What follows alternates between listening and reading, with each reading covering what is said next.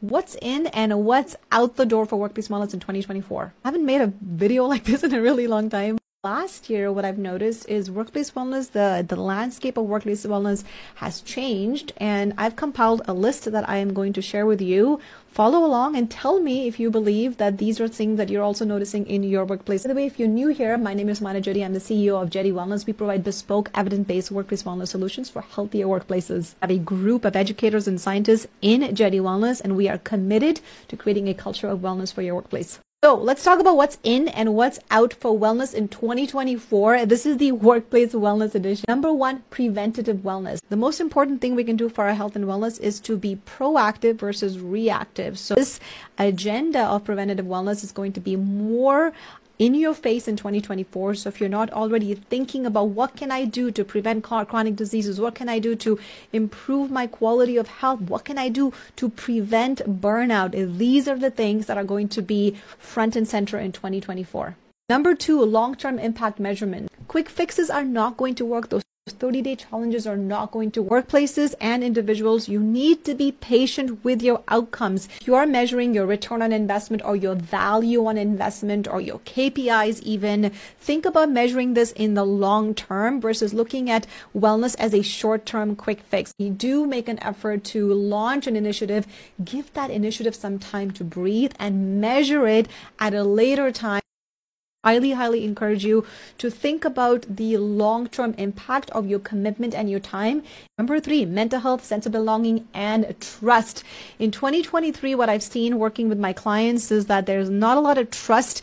Employees are not trusting workplaces, places are losing employees and talent, lack of trust, a lack of sense of belonging. Mental health is at the top of the pyramid when we think about wellness. We need to start thinking about mental health and sense of belonging as our community starts to feel build more of that trust. What I want to see and what we're going to start to see in 2024 is organizations and individ- individuals making an effort to like really figure out how to rebuild that trust, how to rebuild belonging. By the way, the rebuilding belonging piece is also something that I read in Harvard Business Review, Jennifer Moss's article. I'm a huge fan, so this was something that was there as well. Number four, diversity in workplace wellness programs, cookie cutter solutions, and really giving the one size fits all approach that isn't going to work. We all are very different. We work differently. We think differently. We want different things. Diversity in workplace wellness programs and these initiatives, like I talked about earlier, giving space for these initiatives to breathe, but also really paying attention to what employees want and providing them with those resources. Jetty Wellness strongly believes in having different modalities in, in how we teach, whether it's through Zoom, whether it's in person, whether it's audio learning, video learning. We really want to give people people a lot of approaches towards learning and making wellness active. Number five, sustainability, sustainable wellness, sustainable cultures. We've already seen the great resignation. We've already seen quiet quitting. What we want to start to see in the future in 2024 is sustainability. How can I do my job and go to work and be happy and be content and have meaningful interactions with my coworkers, have purpose in the in the work that I'm doing and have that sustainability. What happens with burnout is an individual goes to work, they burn out and then they end up leaving the job, then they're trying to explore other things. See more is retaining that talent and ensuring that we're providing resources to individuals to workplaces that allow talent to stay versus to lose talent. Number six, is it? recognition, gratitude, and diverse compensation. One thing that I feel is an important element for 2024 is gratitude and being thankful for what you have. We have gone past the idea of giving every single individual the same type of compensation, having various options, again, having that collective consultation and giving employees what they're looking for through the lens of diversity, equity, inclusion. Employers, if you're not recognizing your employees, then what are you doing? We want to feel that you care about us ensure that there is a recognition for the work that's being put in by the employees. So managers, this is an ask for you. Leadership, this is an ask for you.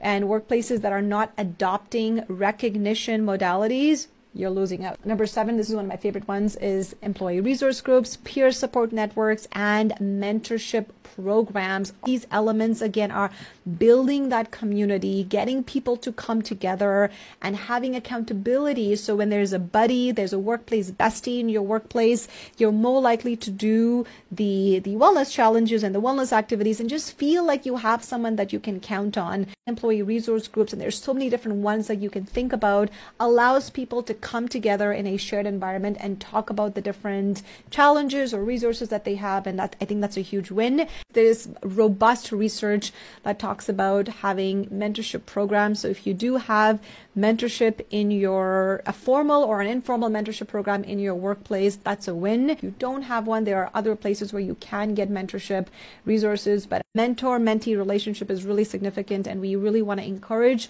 workplaces to have that if they don't already have it in 2020. Number eight, now this may be a little bit controversial, but reimagining productivity measurement. Are we actually measuring productivity based on the number of hours an individual has worked or the quality of work that they're providing? New literature that's surfacing about how to actually measure productivity with hybrid workplaces and hybrid policies here to stay. We really need to reimagine what productivity actually means and thinking about that neurodiversity piece and ensuring that every individual gets and works the way that they're most comfortable while still completing the projects and the tasks and the goals for the organization. Also, collectively think about how we can elevate the workplace goals and the functions of the workplace. Number nine, evidence based practice. Now, I'm a little biased because Jetty Wellness is a company that provides evidence based solutions, really relying on science and, and, and research and peer reviewed models that are, you know, being consistently evaluated and developed